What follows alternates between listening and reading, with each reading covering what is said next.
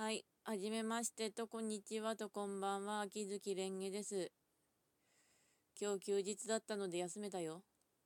思いっきり休んだ。寝ている時に猫2匹切って大変だったけどね。飼い猫のコマとあとミケコ。ミケコは半野良なんだけど白い猫で。ここで適当に使ってるアイコンのやつの白い方だったりします。これも近況報告になるのかなというか、今日は紅茶教室行ってきて紅茶飲んできました。ティーシロップ使ったミルクティーとか、あとはすごく美味しい国産の紅茶あったんだけど、タイトル忘れた。テキストもらったけど、後で見てこようとは思う。それにしても、買おうと思ってた電撃文庫の小口さんと僕のビブリアファイト、あれがなかったんですよね、本屋。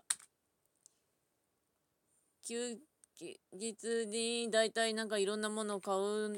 っていうか当たり前なんだけど、あんまり出るの好きじゃないから、一回用事で本格的にって言っても結構近いところなんだけど、出たところだったら、そこでまとめて買うんだけど、そして今、電撃文庫関連で、来月買おうかなって思ってるブラッドサインが、9巻目が、つかもう9巻まで出てたのかよ、9巻じゃない、8巻までだったな、出てたのかよ、ブラッドサインってなりつつ、蒲池先生の召喚のあれですね。あれが予約終了になってたりしたしな、いい本。めんどくさいときはいい本で取り寄せます。近くの本屋。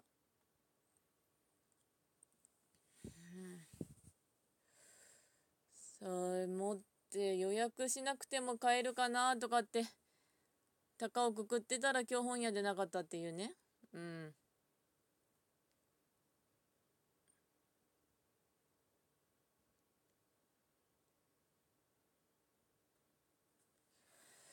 それはそれとしてとグダグダと行くんだけど、今日も今日とてカレー食べてすごくお腹痛かったりとか、胃の要領でちょうど紅茶教室が一品料理も出してくれるんで食べたんだけどね、鶏の蒸し煮と、あとじゃがいものサラダと、あとレタスかなんかのサラダとパン。私にしてはお腹いっぱい食べたら容量が満杯になっちゃって、それでカフェ行ってカレーがあったからしばらくしてから食べたんだけど、お腹が全然空いてなくて食べるのきつかったですね。でもってばっかりなんだけど、仙台市の方のイベントも始めました。ハロウィンって言うとサウンドホライズンのあれだね。あれが浮かぶんだけど、なんかシャルルだね。前回のイベントでエセン君が思いっきり活躍してくれたので、って言っても活躍したのかなっていうのになって、イベントのテキストめくるのがめんどくさいからなんか、かっ飛ばしてたら読む機会なくしたんですよね、前回のイベント。そろそろ確認しようかな。仙台市のイベントの方はまた回り始めたんだけど、問題があって10連が前に使い切ったら回せなくなったという、ガッチャガチャ回してるんだけど星5が来ないね。かといって課金することは多分ステップアップにで出てきてくれたら回すんだけどね、確実に戦力アップしないことには回したくないです。あと招待状はさっさと手に入れたので回したんですけど、星3のアレクサンドルの王子服と星3のローレンツの王子服着ましたね。それだけで一応招待状で星5のホールは来てくれたことあるんですけどね。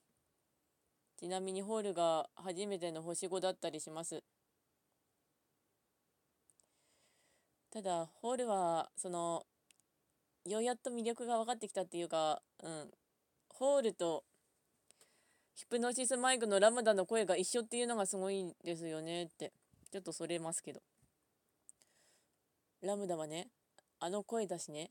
あと黒ラムダと勝手に呼んでるあのバトル CD のドラマのあれが怖かったですね。ちなみにボッセだったら一番好きなのゲンタロウです。ゲンタロウを超えられない壁、ラムダ、ダイスみたいな。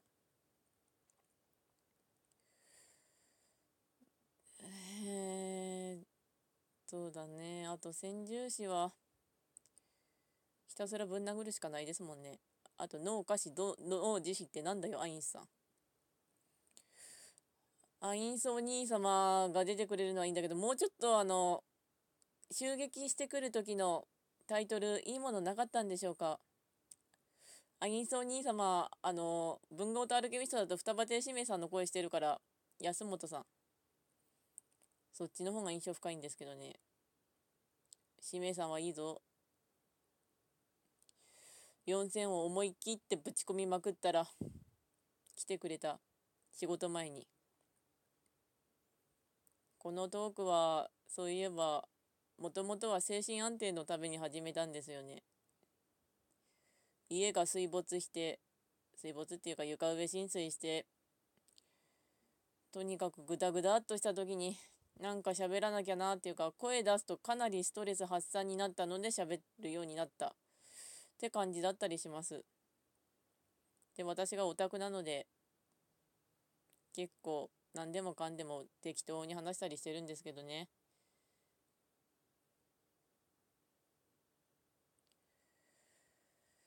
それとして特にやっぱ語ることがだんだんなくなってきたね。この辺で終わろうかなって思ったけど、まあ今日のことについてももうちょっと、紅茶教室行って紅茶飲んで、帰りにカフェでグダグダっとしてきて、帰りに買い物して、最近はもう自炊しないとやばいなってことになってるんで、本当に自分のペースでいいから自炊しなさいっていうか自分に言い聞かせてるんだけど、料理は小説で前にも言ったかもしれないけれど書いてるんだけど、実際は本当に料理してませんから、インスタントばっかりで、あと弟の方が料理がうまい。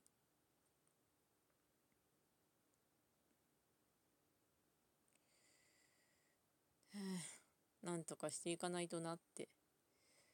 家の片付けとかはやってるけど、あと枕カバー変えた。枕カバーも被災して全部ぶっ飛んでったからね。では、